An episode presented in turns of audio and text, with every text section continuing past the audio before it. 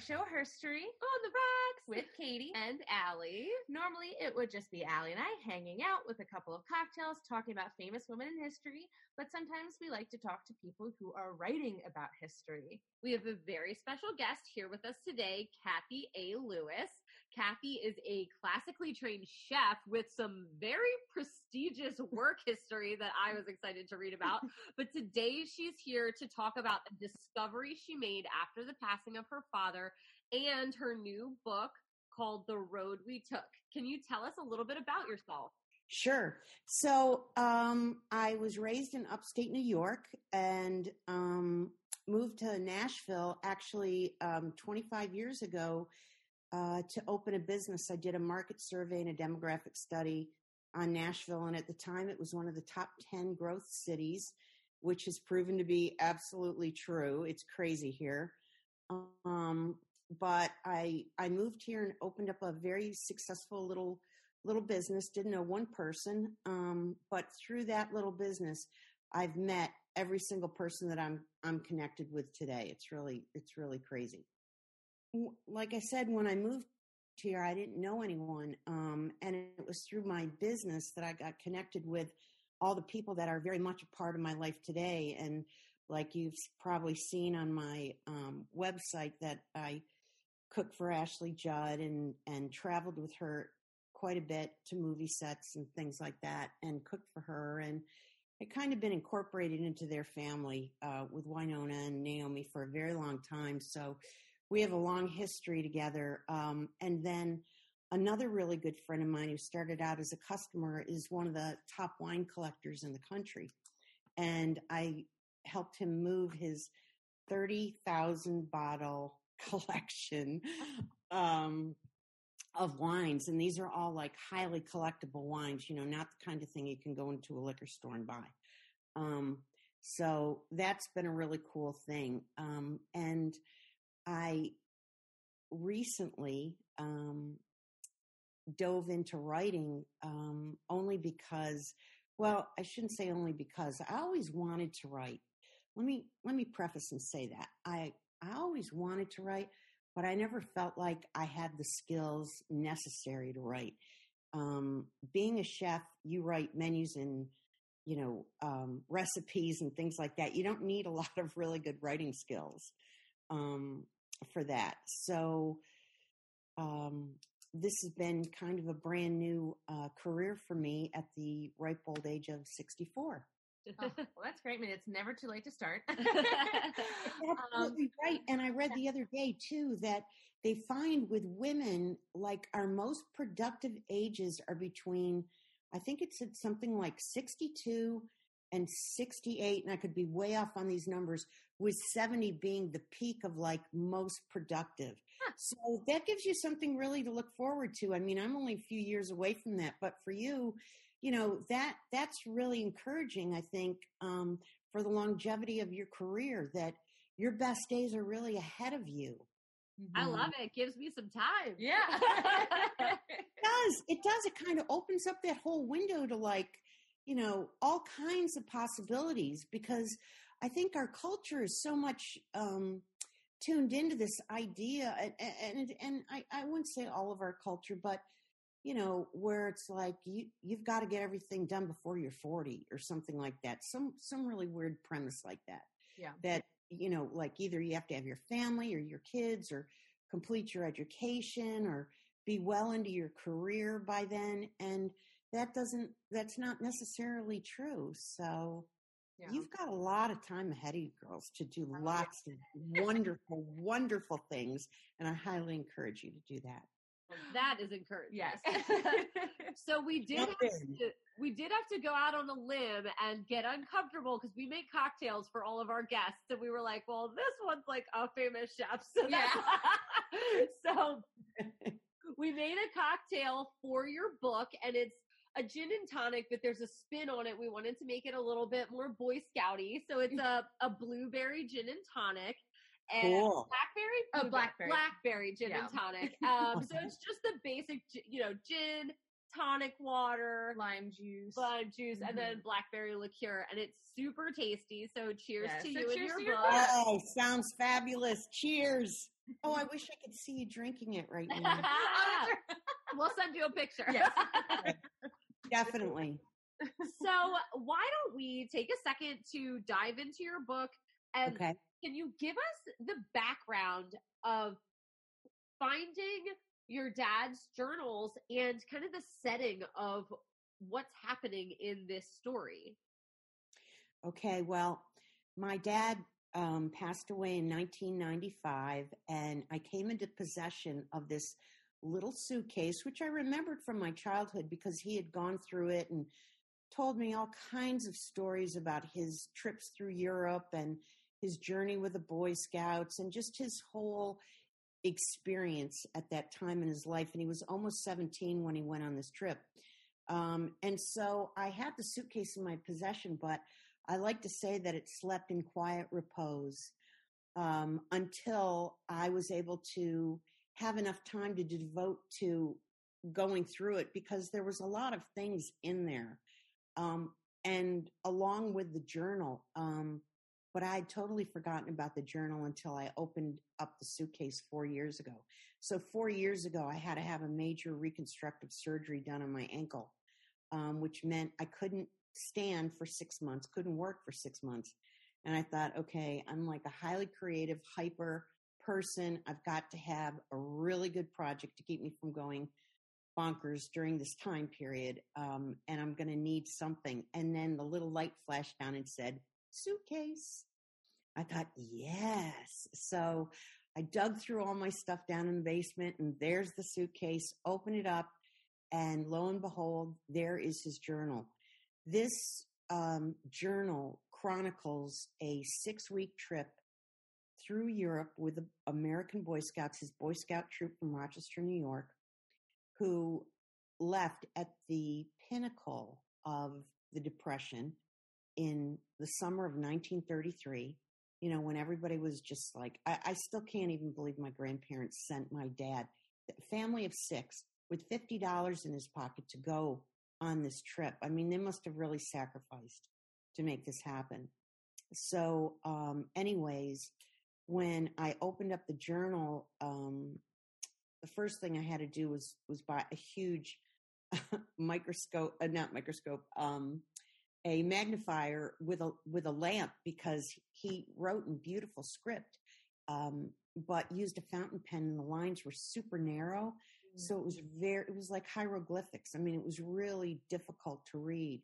So I was able to transcribe the whole journal, um, and reading through it just kind of blew my mind because um, as they traveled through Europe, they went through Europe on their way to the Boy Scout World Jamboree, the fourth World Jamboree held in Gödöllő, Hungary. And um, on the way back, they traveled four days through Germany to go to Bremen, which is where their ship would sail them back to the United States.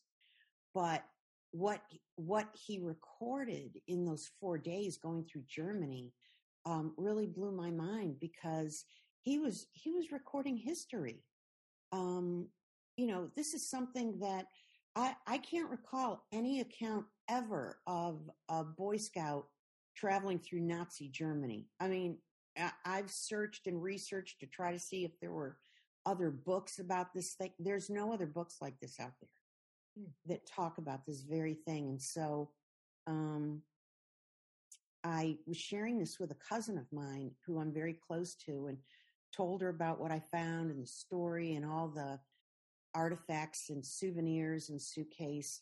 But the story really kind of blew my mind because my dad had met while he was in Vienna a Hitler youth who at the time um, was really sad that he couldn't go to the jamboree because Hitler had put out an edict that no Austrian or German boy could attend the Germany the the um, jamboree, and um, all it was compulsory that all German and Austrian boys join the Hitler Youth, and so he didn't he didn't have any choice. If you didn't join, you would be punished severely.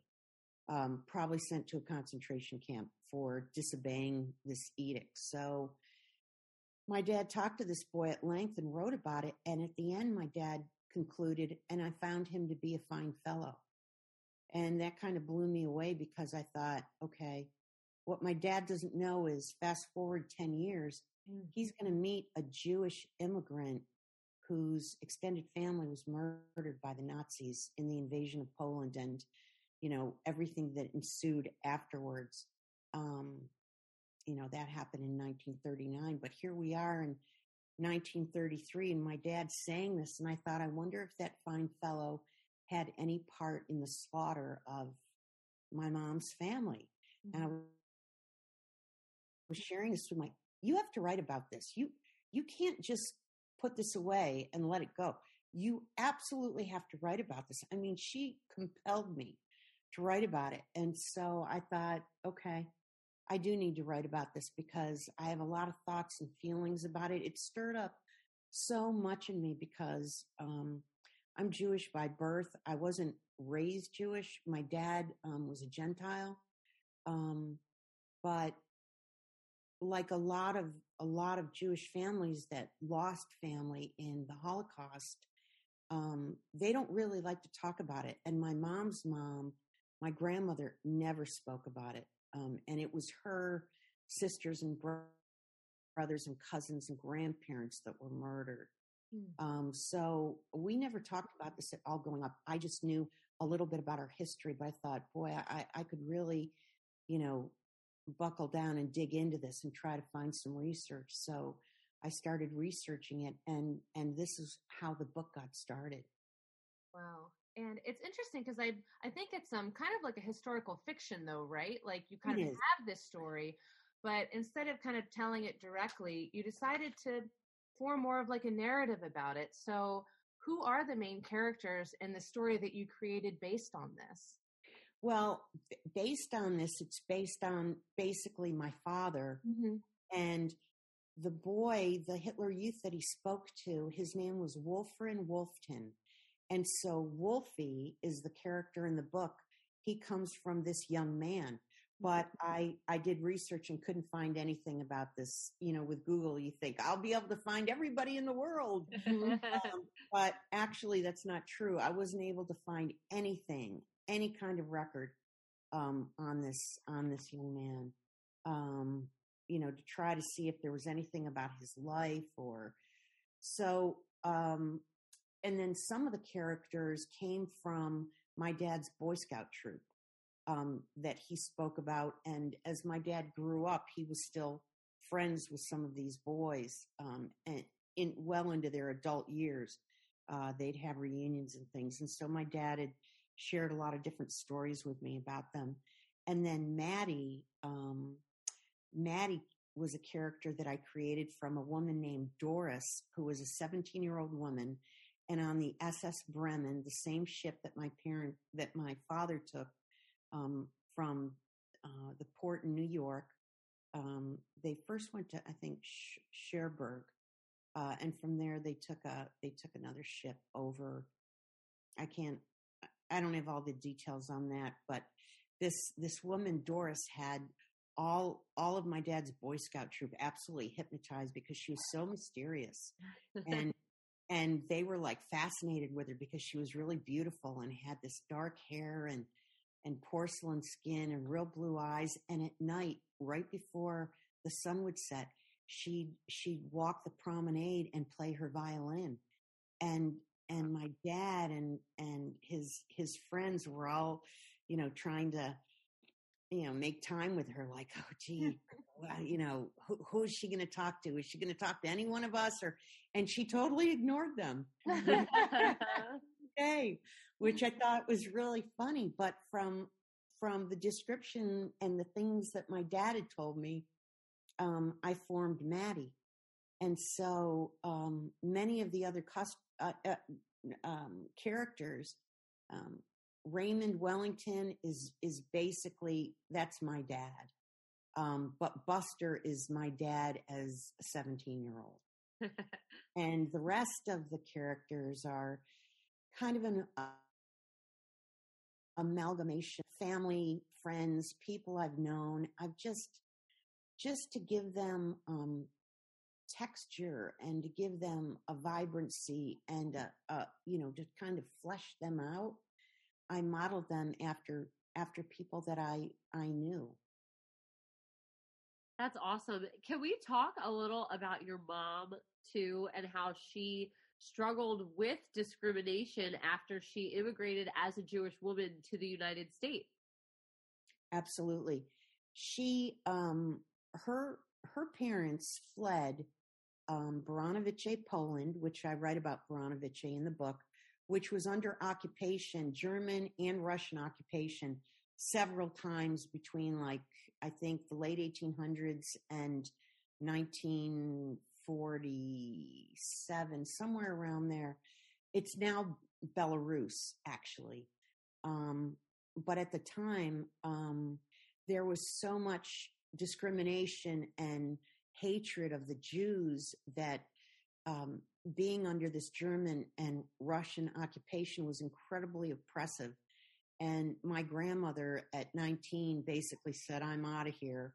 And she went through the Polish corridor up through Switzerland and then took a, took a ship, a freighter to South America, Buenos Aires, Argentina, um, where um, her, she had an uncle and an aunt there, and she went there thinking, I'm going to go here and start a new life. I mean, she was a real rebel and a renegade in 1919 to do this. Um, and then her soon to be husband is also from Baranovice, but served um, served with the um, the British Army in World War One.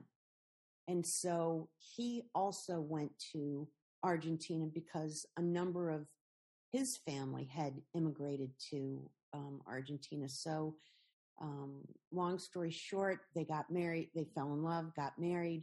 My mom was born there. Um, two of her other siblings were born there. And then from there, they went to Peru. And then from Peru, they went to Ecuador. And then from Ecuador, my mom her father and one of her brothers went to the Panama Canal Zone, fast forward to 1943, because there were jobs there and they were very, very poor at the time.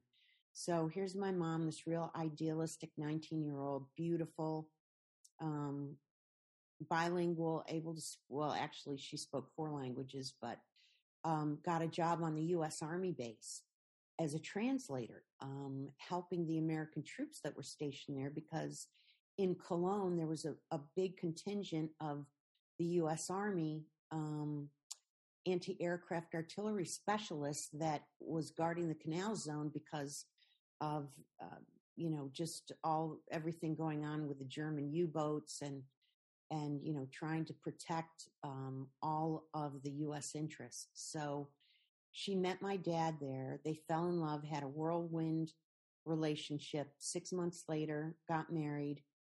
And um, that's when I found out that my dad's family were, were really kind of, I don't, it sounds really judgmental when I say this, but it was pretty much kind of the tenor of the time period where there was just so much anti Semitism in the United States in the 40s.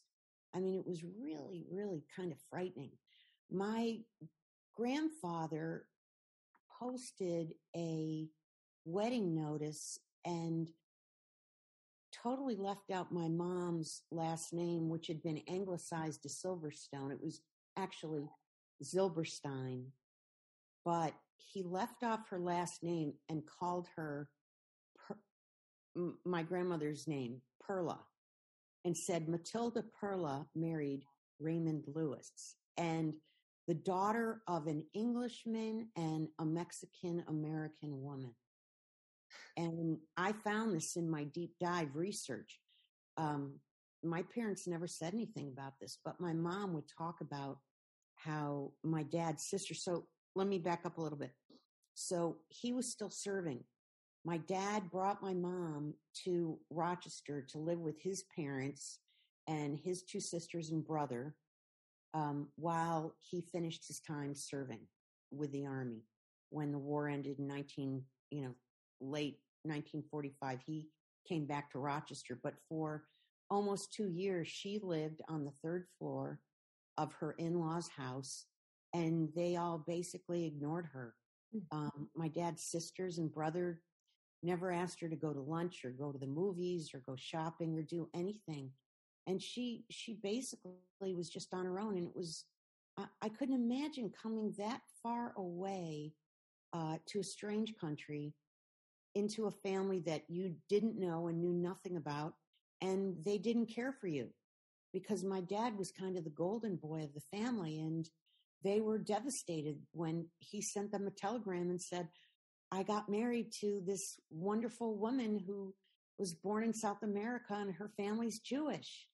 And they just you know I, I, guess the shock of it just was very difficult for them. And so um my mom just was really an amazing example to me of strength and courage because she got herself into a high school program and really perfected her english and taught spanish. She tutored so she could have money to spend things because my grandfather um, she would have to approach him and ask him for money to buy even personal items i mean how absolutely embarrassing and horrible to have to do that but that's the way unfortunately my dad set it up and um, she didn't want to have to do that so she just decided she'd make her own money and not have to ask them for anything and yeah. then when when my dad came they got their own apartment in the in the um, I guess it was about ni- beginning of 1946, and got their own place and started their life together. But it was really difficult, and throughout her whole life, um, she heard all those horrible stereotypes and the types of things that people say about Jews. You know, thinking it's funny, and you know, um, my mom would say, "Funny is when when everyone laughs, not just one person." Yeah. Wow, I mean, it sounds like you could write a whole other book on just your mother's experience through all. I really could. I blogged about it a lot on my website. Yeah. I mean, she sounds like an amazing woman, and it sounds yeah. like this book offered you a chance to not only kind of get to know your family better, you know, for better or worse, um, but also to understand maybe a little bit more of the history as well. I mean, what other kind of research did you do outside of what your family was going through because i'm sure it was you had a lot of context to put in these these stories. I really did. Well interesting enough about the same time i had done a 23andme genealogy search um, because i wanted to to figure out like all all the family lineage and mm-hmm. um, one day i got an email from this guy that says, um, Hi, my name's Yisrael Silverstone, and I am your first cousin once removed. Oh. Um, okay, this is a total scam. Yeah. I'm really, I'm really, you know, circumspect of people like that reaching out, like totally like mm, suspect of, mm-hmm. of this, a scam. So I made him jump through all these hoops through emails back and forth, like, okay, if we're related, tell me where was this uncle born and where, you know, where did our family come from? And so he passed with flying colors and he was able to fill in a lot of information for me um, that I didn't know about. And what I found out through Yisrael was that 80% of my mom's family um, is all Orthodox Jews. And my mom always told me they were Orthodox Jews and they wouldn't really probably ever have anything to do with me. And so I just, you know, when you hear that at like seven or eight years old, you're like, mm, okay. Um, I didn't even know actually I was Jewish until I was like seven or eight years old. I didn't even know what that meant because my parents never told us this. And, and that's another story in itself. But through Yisrael, he was able to help me piece together some of the background of my grandparents' journey and um, um, my mom because his grandfather was my mom's brother. And so they were the ones that went to Panama together. Um, his name was um, uh, Salvador. And so um, I also did research on the whole, even before I started to write the book, I did copious amounts of research on, on Germany and Austria and the whole Boy Scout organization and the, the, the Fourth World Jamboree and tried to get as much context as I could, just enough information so that when I was writing about historical events, it would be absolutely accurate and not a fiction part of the story. Hmm. Yeah. So, can we tell everybody who's listening, because this is just such an enthralling story, where they can learn more about this? Like, where can they find you? Where can they find your blog? How can they buy this book? Fabulous. Well, I have a website and it's very easy to remember because it's my name, www.kathyaLewis.com. And on there is a sign up where you can sign up for my blogs, um, any any new writing that I do. I occasionally post recipes, which is really cool. Woohoo! yeah. And then locally here in Nashville, you can buy my book at Ann Patchett's bookstore, Parnassus. They're going to be featuring it um, when it when it um, publishes next week, and then also on the Behemoth Amazon and Barnes and Noble, um, and really any any site. Ingram is the major publisher of of all books, and all these other stores basically go through Ingram. So any any school or any um, um, library or any any anybody that buys through Ingram will be able to access my book. But for just the everyday person that wants to buy it online, they can buy it through Parnassus, Barnes and Noble, or um, Amazon. All right, perfect. Well, thank you so much for coming on to talk about it. I can't wait for people to get to know your family better and read your book and your writing. And we thank can't you. wait to hear more about it and hear more about what you're going to write next because I'm sure it'll be fantastic. oh, thank you so much. Well, I found something that I totally love to do. Um, my cooking process and writing process are very similar, which is really kind of freaky. um, but I do kind of the same thing. So writing was like almost a natural extension of what I've been doing for the last 40 odd years, the same process of research, get the ingredients, write the recipe, research, write a outline, write the chapter. Same, same kind of process. So it became very natural thing for me. And now that I've started, it's like you can't stop me. I just I want to write all the time. That's amazing. Well, your next blog menu should be like Judd family favorite. Yeah. I will I will do a cookbook that's going to chronicle my 40 plus year career. Good. Um, yeah, which will have lots of stories and of of every time period and the people that I've cooked for and everything. So um, nothing, no salacious or juicy details yeah. like. Oh yes, because they're my friends. Classy, too classy for that. Yeah, yeah. But I I do have some really hilarious stories. uh, well, we can't wait. Well, thank you again for coming on. Holly, Katie, great to meet you both, and thank you so much for having me. Yeah, thank you. bye. bye. Here, bye.